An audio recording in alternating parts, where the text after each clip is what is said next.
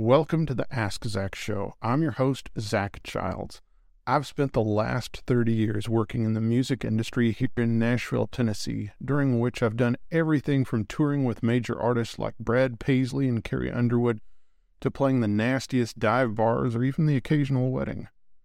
This show is all about barreling down the rabbit hole on all things guitar and the music we love. We will cover the legendary players, gear insights, and even some interviews along the way. I hope you enjoy. To support the show, follow the links in the description to find out about my Patreon page.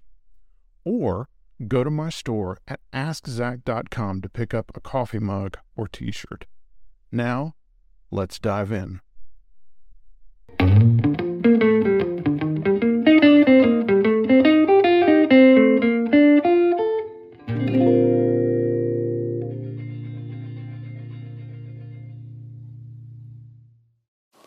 Hello, friends, and welcome to Ask Zac. Today, I am going to show you how to take your vintage style saddles that are uncompensated and how to make them compensated. It's uh, pretty easy. So, I'm going to show how to do that. Then, uh, next, I'm going to tell the story of how I learned about this from Joe Glaser. And, uh, you know, some of you might say, oh, I don't care about the story. Well, the story has Albert Lee and Vince Gill and Brad Paisley in it, so you might want to stay for the story. And at the end, because I learned this technique from Joe, I'm going to plug his uh, Music City Bridge saddle driver, which I really love. So I'm going to talk about that at the end. And then I'm going to end with the book nook on a uh, another Fender book. And this time I made sure that the book was still in print. I know a lot of you have gotten kind of upset at me because I've a lot of the books on my shelf are out of print. And uh, so I made sure that the book I'm recommending today uh, is still available. So that's what we're going to do today. So while you're thinking about it, if you haven't done already, and if you've been enjoying the show, please hit subscribe. If you've already done that, then I really appreciate you supporting the show because that's what keeps it going. The best way is Patreon, and you can find a link in the description below. There's other ways. There's uh, AskZac.com. There's a store there, and you can find things like an Ask Zac shirt or mug. Also, there's just good old tip jar information if you just want to throw a couple uh, couple bucks in the kitty, as it were. All right, let's dive in. Um, I'm just going to show how to do it, and like I said, I'm going to tell the story. So, this is for guys that have vintage style saddles on their guitar and they're not compensated. Okay? Uh, if you've already got compensated saddles, if they're angled or they have little funny notches in them and stuff, then don't mess with it. This is for you know now this one I've already done it on, but this is for you know these type of uh, of saddles, whether they be brass or or uh, you know steel or whatever. And basically, what we're going to do is we're going to bend this screw. Okay, and that allows it to get much better intonation. Now, where did this come from? I'm not sure, but I know that Fender was selling the the Cunetto Relic Nocasters in 1995 with what they called Gatton saddles, and that's what they were doing. They were bending this screw and allowing basically what it allows is allows the saddle to fishtail back and forth to where you can kind of get it better uh, better intonation on each string. Uh, I learned the technique from Joe Glaser, and of course I'm going to tell the full story after I show you how. So um, now I've already actually Joe did it on this guitar last week, but I'm going to uh, you know show you what he did and uh, you know it's not anything radical. It's not like you know when you look at this guitar you don't think oh my goodness those those screws are so bent. Um, you know it just entails some gentle bending. And so he used some big wire cutters that were even bigger than this and that's what he recommended. And so what you're going to do is you're going to go across the saddle. So hopefully you can see this I'm trying to uh, show it as best as I can. So you're kind of going on either side of the screw on the saddle. Okay? And then you are going to twist it this way because what you're wanting to do is you want to shorten the length of the high E string and you want to link and you want to get the B string length longer. Okay? Now if you do this wrong, it's not the end of the world. Let's say if you bend it the wrong direction, well guess what? As you move this screw, the saddle will fishtail back and forth and it'll be fine. So you can actually you could actually bend it either way and then you can just pull it around. Now, again, it doesn't matter which way you do it, but the way to properly do the second one is you're going to do it opposite because you want to uh, you, know, you want to lengthen the G string and you want to shorten the D. And then again, you're going to do the uh, the A and E string like you did the E and B. So what you're going to do is you're going to come on it like this and you're going to twist it this way because you want to make the length of the low E string longer. And again, you don't have to do it a lot. This one's already been done. And uh, yeah, it just gets it in a, a, lot closer and you can keep, you know, you can just subtly bend it. And again, it's easier to do without the strings on. Um, but, uh, you know, if you got to do it, you got to do it. You can kind of scooch them around and such. All right, so why would you not want to do this? Well, sometimes this won't work well if you don't have enough break angle. So let's say if you have a problem with the strings moving around on the saddle, it might not be the best methodology. You might want to go with just a good old fashioned uh, compensated saddle like what I have here. So this is my 67 Telly, and these are uh, these are saddles, steel saddles from advanced plating that are compensated. And so these have a groove, and the groove is compensated. And so that way, uh, you know, this worked better that way.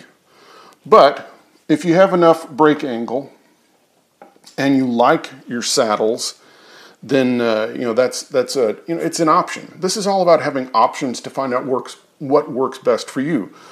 One thing I found out a long time ago when I bought this guitar Again, this is my 67 maple cap. Here you've got the headstock. Um, it had, you know, what we call the uh, the threaded saddles, and they sounded really good, but they were not compensated, and the guitar was not in tune. So I uh, I found some really nice saddles from uh, actually a, a, guy that I know that makes great saddles that are heavy duty. They're heavily chrome plated. They're beautiful saddles. Well, when I put those beautiful saddles on this guitar, the tone changed a lot. And I wanted to keep the sound it had. And the first thing I noticed was that those new saddles were a lot heavier. That the original steel saddles, you know, that came on this guitar, they weighed nothing and they were really cheap soft metal. And so I uh, I found some, you know, lighter weight saddles and that's kind of what I went with. And these are pretty lightweight. These are currently made. Oops, hit the old shelf. Uh, let's see. Yeah, and so I also have bent the saddles on my 57 Esquire here. So this, of course, has steel saddles, and they've been, you know, bent. And again, it didn't take a whole lot of bending, but uh, that's what got that to where it stays in tune better. All right, now it's story time. So way back in, uh, golly, it was probably around 2004. I was uh, I was working for Brad Paisley, and I was his guitar tech. And we were in the middle of recording one of his albums, and I got a call from a guy named Steve Fishell. Now, Steve, uh, if you're not familiar with him, he was the second steel player in Emmylou's Hot Band. So he replaced Hank DeVito. Fabulous, fabulous steel player and also great dobro and Weissenborn player. And so if you ever have heard the trio album, you know, the first one with, uh, of course, Dolly and Linda Ronstadt and Emmylou Harris, you've probably heard the tune Those Memories of uh, Me Still Haunt You. Well, the intro and, uh, and part of the solo on the Weissenborn, that's Steve playing. So Steve went from kind of the hot band to being a record producer in the late 80s and throughout the 90s and, and onward till today. He's still producing records. Steve was producing an Albert Lee record and he was trying to get through Brad's management at the time and was having trouble. So even though it was kind of not the right way to do it. He knew that you know that Brad really loved you know Albert Lee, and so he was trying to gauge if Brad even knew about this. So Steve called me up and said, "Hey, Albert Lee's cutting a record here in town. You know, would Brad be interested in doing this?"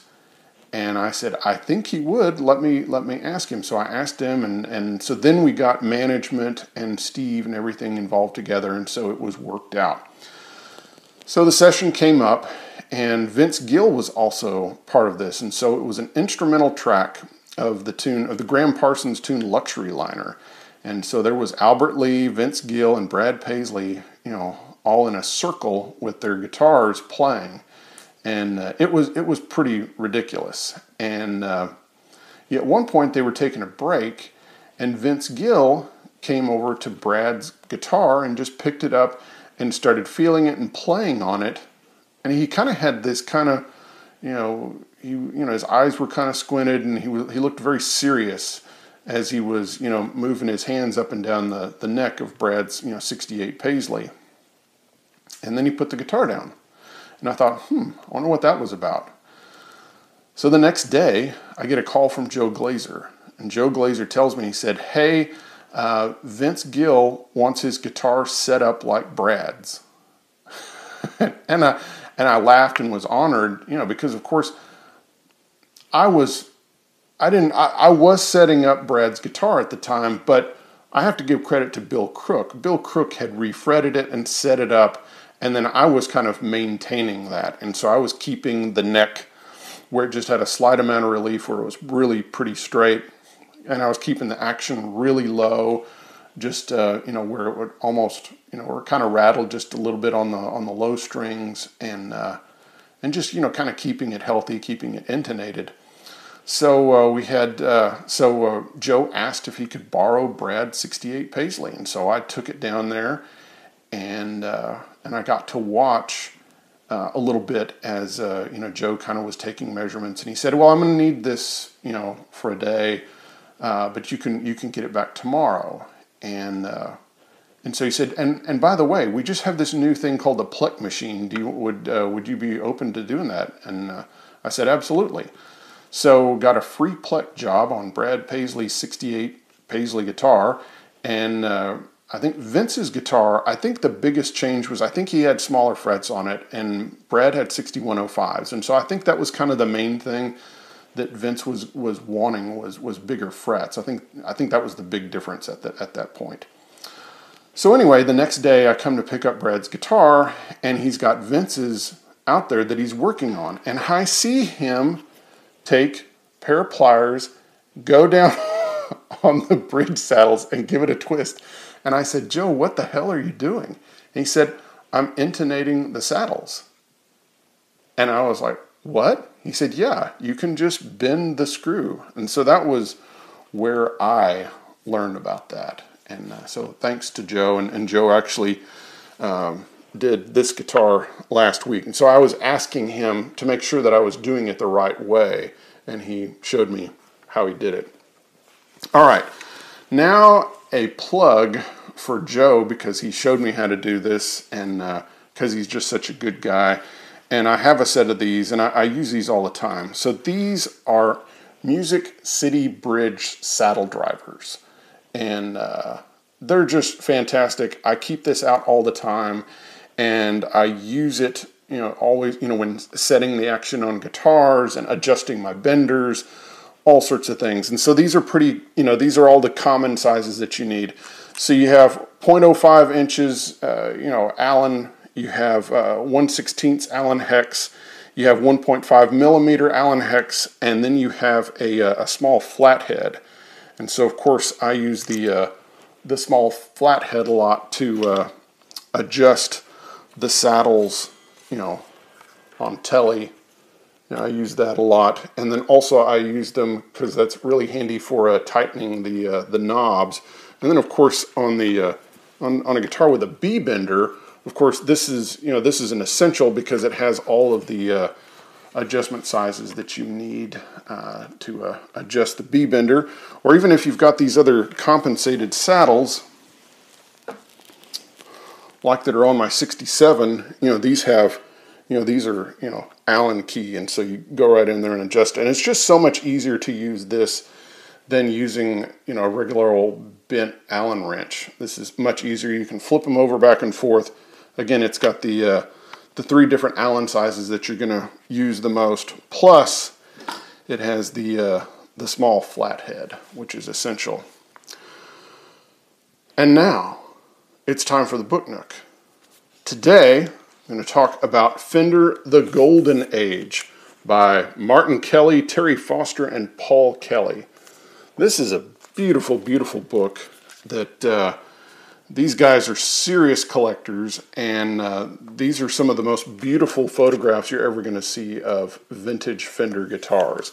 Also, it is the best collection of kind of Fender ephemera and uh, memorabilia you're ever going to find. Um, there's just all sorts of photos of amp covers, Tolex manuals, uh, you know, really great modern pictures, uh, vintage pictures of people, you know, playing vintage, you know, vintage Fender guitars. There's pictures of catalogs, um, all sorts of wonderful things. And again, it's still in print, so there, there you have it. And it's a book I really enjoy just uh, glancing at, and it's you know, and it's it's everything. It's not you know, it's the amps, it's it's all the guitars. It's not just Telecasters. It's uh, you know, Jazzmasters and Strats and everything else. Just uh, beautiful shots, and just the the cover shot with the uh, the three blonde uh, fenders. You know, the the Strat, the Jazzmaster, and the Tele is just uh, you know, you know, seeing that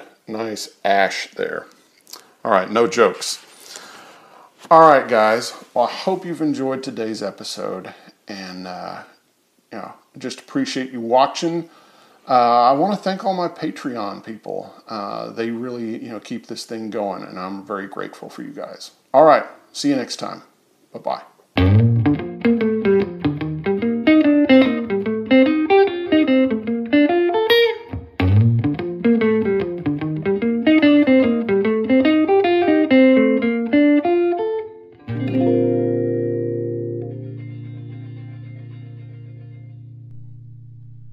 Thanks for listening to the Ask Zac podcast. If you want to dive deeper, check out my website, askzac.com, to find more articles and further info on each episode. And remember, it is the support from you, the listener, that keeps the show going. Thank you, friends.